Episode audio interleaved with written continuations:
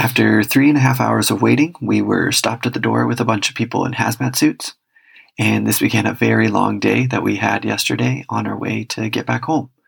For those of you who don't know, uh, where we live right now currently is actually Shanghai, China and we have we haven't been there recently because over the last two months, as everybody knows, coronavirus is a huge pandemic across the world right now, and it started in China. So fortunately for us, we were actually on vacation in Bali when it began. We just had gotten out basically right before it really kind of exploded in China. So we were enjoying our time in Bali, but for the last two months, it's created such an uncertainty about, you know, whether we should go back to China, whether we should go back to the States, whether we should stay in Bali.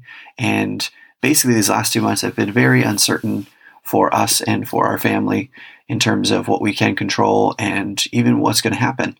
So we decided when we were in Bali, we decided to lengthen out our stay in Bali. And then we went back to Cleveland, where my wife's family is at. And we spent the last three or so weeks there. And we just made the decision just recently to come back to China. A lot of times for right now, we think of China, we think, you know, the coronavirus, that's where it all started. You know, why would you guys want to go back there? Well, interestingly enough, the number of cases now worldwide exceeds the number of cases that there are in China.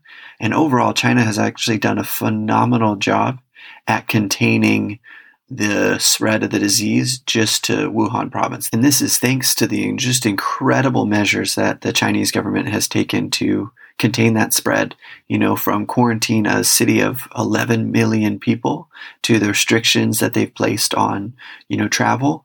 And even for us right now, after we came back to Shanghai, we, for the next two weeks, we have a 14 day quarantine. And this is everybody coming into the country has a 14 day quarantine that they have to do to prevent this disease spreading further. Unfortunately, the issue is not so much of whether China is able going to be able to contain it as the rest of the world at this point. There's a lot of uncertainty around the availability of testing in the states and I'm sure other places as well, just the facilities to be able to handle the outbreak and even ventilators to be able to handle the pneumonia that's associated with coronavirus. It's a big thing, obviously, in the world right now. Even if you look at the numbers. So there was 3,100 people that died in Hubei province, but outside of Hubei province, where Wuhan is, there was only 120 deaths in China.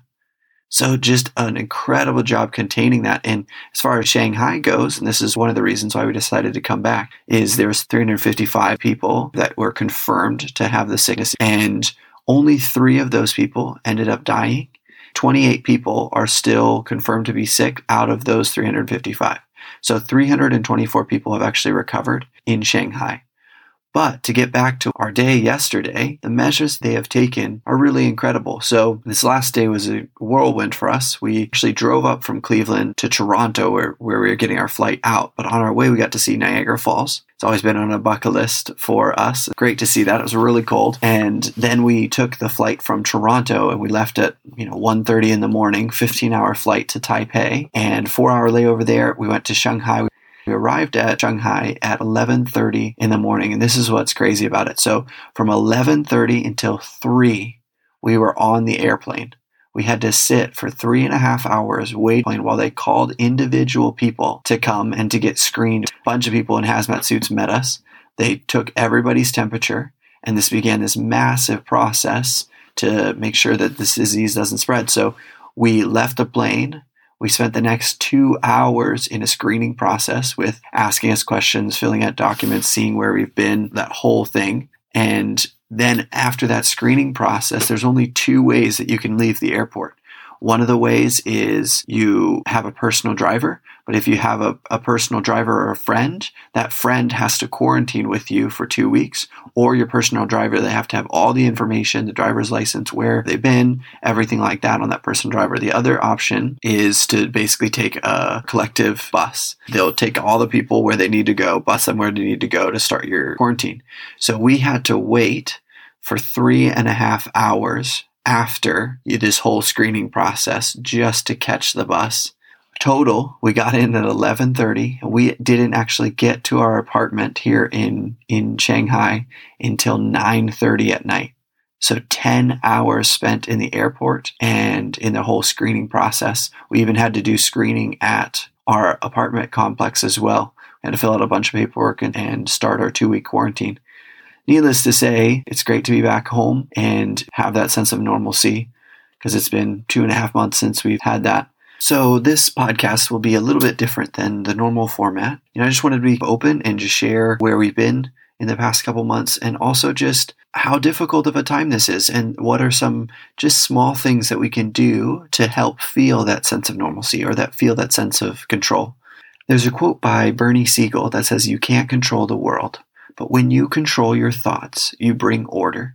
And that's just been a huge thing for me, especially recently, is how can I control my thoughts to bring order? And what can I separate from what I can control and what I can't control? And if I can't control it, how much mental energy should I really be placing towards that? Does our definition of success shape how we live our daily lives? Join me, your host, Michael Bauman, as we create a life of success by exploring the cutting edge research in happiness, motivation, psychology, philosophy, and more. Welcome to Thrive Culture Success Engineering. So let's talk about control a little bit. Now, obviously, there are some levels of control that are important. There are ways that we can direct and control our life or our day to day routines. And then there are obviously things that are very much outside of our control. The more that we spend our mental energy thinking about the things that are outside of our control, the less sense of control it actually gives us.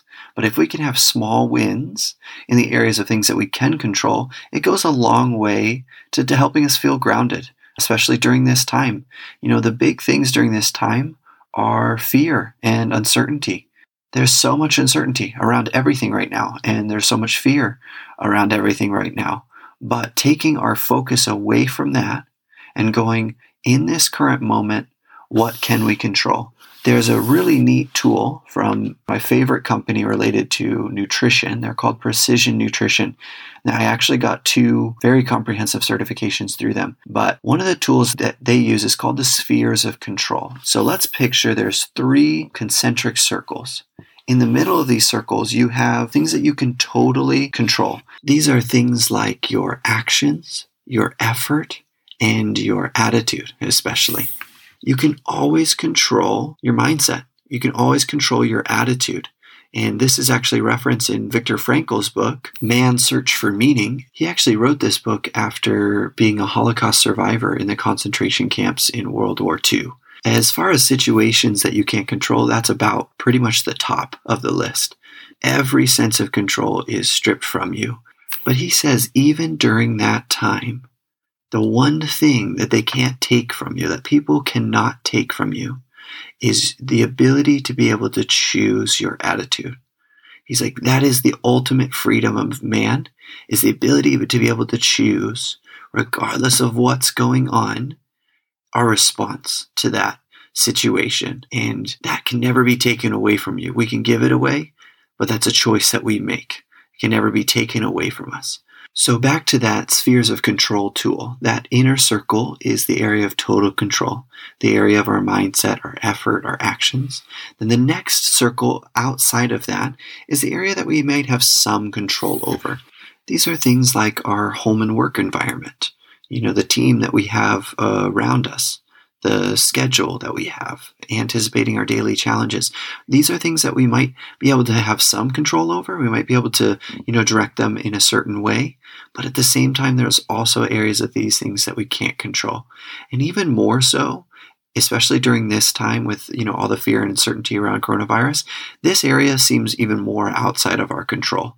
You know, being able to anticipate daily challenges, very difficult right now our schedule. Very difficult right now because we just have this uncertainty around it. There are things that we can manipulate in our home and work environment to help us feel grounded, but this area is uncertain. Just like everything else, we have some control over it. And then that last concentric circle, there's no control over. So we have no control over the coronavirus. You know, we have no control over, you know, whether we get it, whether we don't. You know, it might happen. There are things we can do to prevent that, but ultimately we can't control that. If we could, nobody would get it. You know, so we have no control over that. We have no control over, you know, the global economics right now. You know, we can't control that. We wish we could, but we can't control that. So when we focus our effort on that outside area all those things that we can't control, it just leaves us with tons of fear, tons of uncertainty. Where the more we move into that inner circle, the area that we can control, that we have total control over, which primarily is our attitude and our mindset, the more that grounds us in terms of, you know, being able to get through this time, get through the challenges that we are facing right now. Another big area that we can control is our response and our attitudes towards other people. So, what fear does in our brain is it actually narrows our focus around that single point, and we think that that one point is all encompassing. You know, the entire world is made up this one point that we have such fear around. The opposite is true. When we are thankful and when we're grateful and when we change our mindset and perspective, it actually opens up and it broadens things and we can see different perspectives and different views.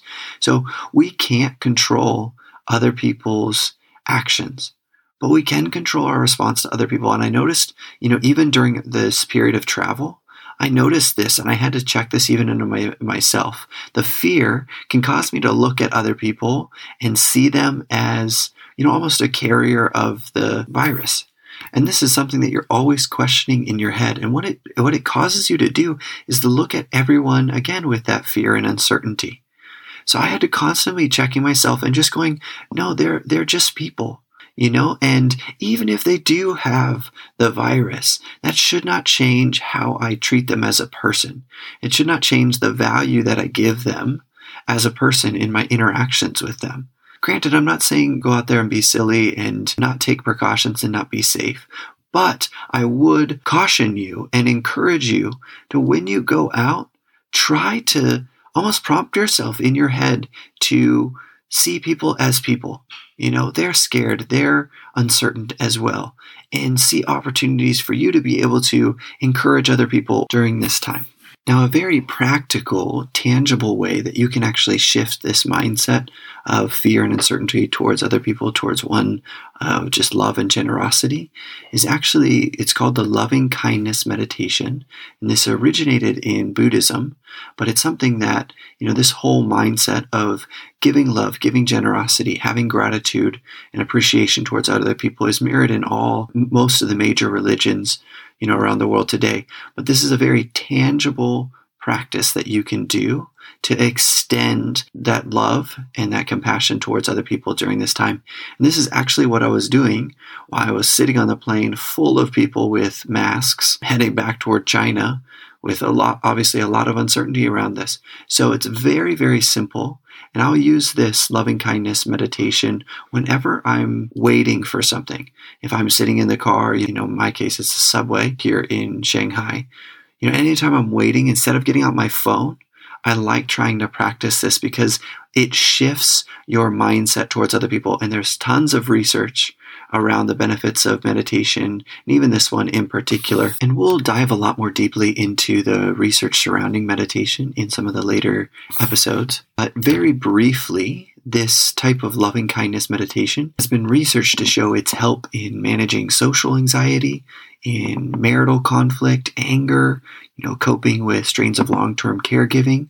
There's other research that suggests that loving kindness meditation can enhance the activation of brain areas that are involved in our emotional processing and our empathy and to boost a sense of positivity and reduce negativity.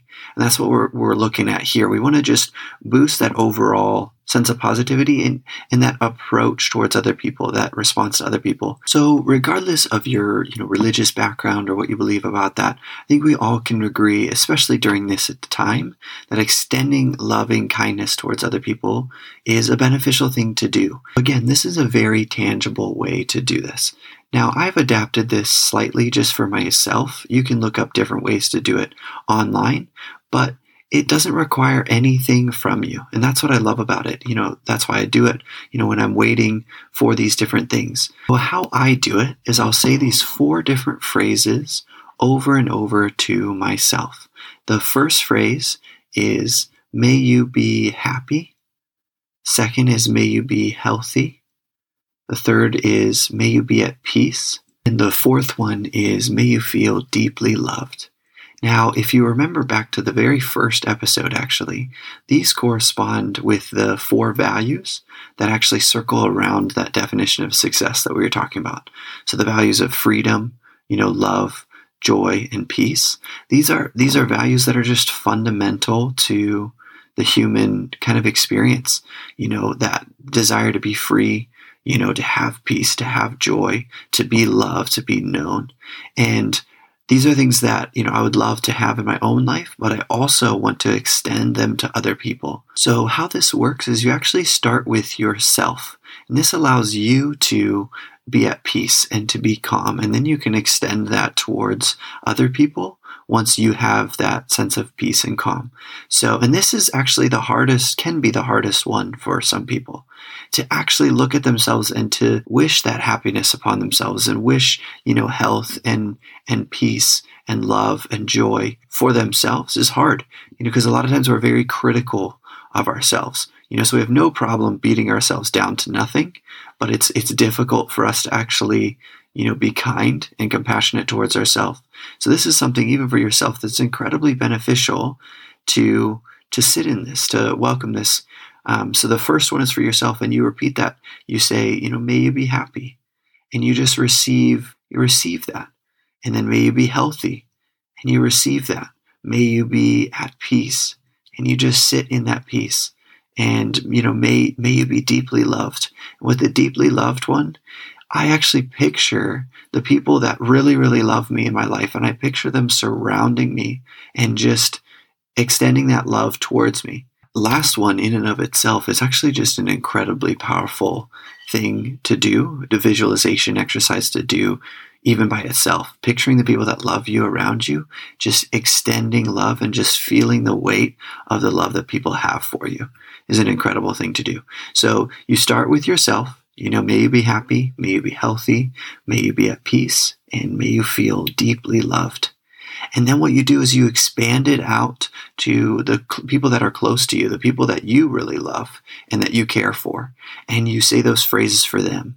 You know, may you be happy, may you be healthy, may you be at peace, and may you be deeply loved. And you extend those things towards them. You know, I picture it almost just wrapping, wrapping around them.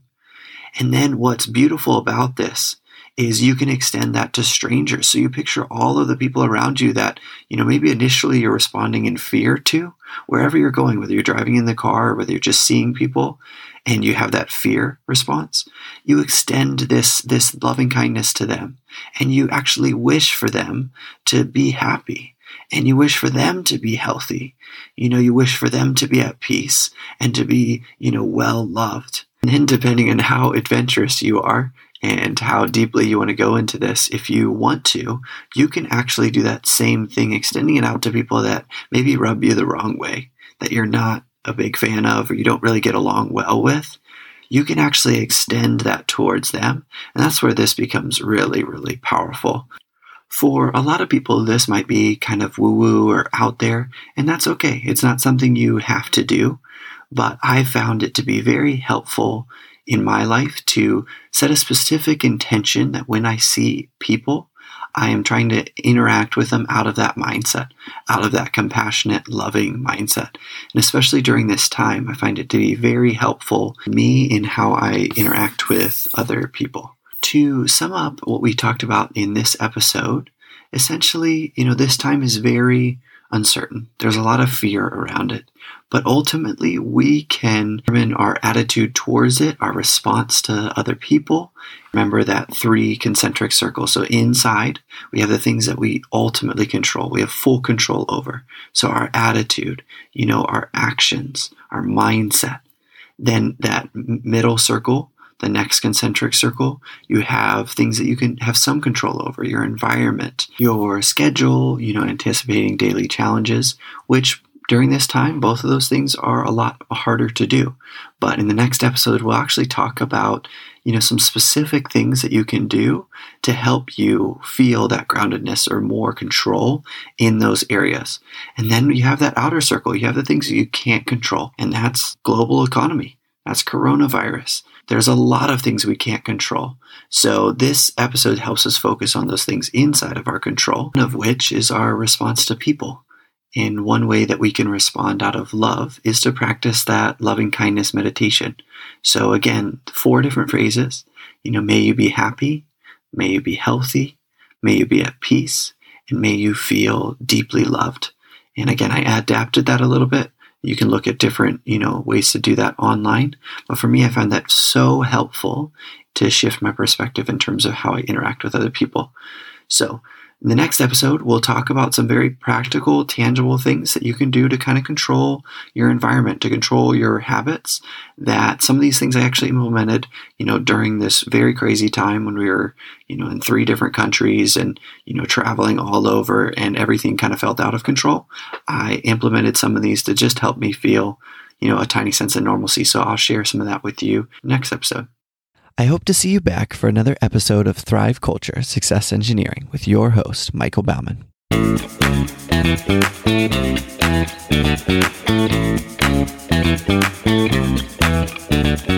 If you enjoyed this show, it would mean a lot to me if you left a rating and review wherever you get your podcasts. It really does help people find the show. Until next time, thank you for listening.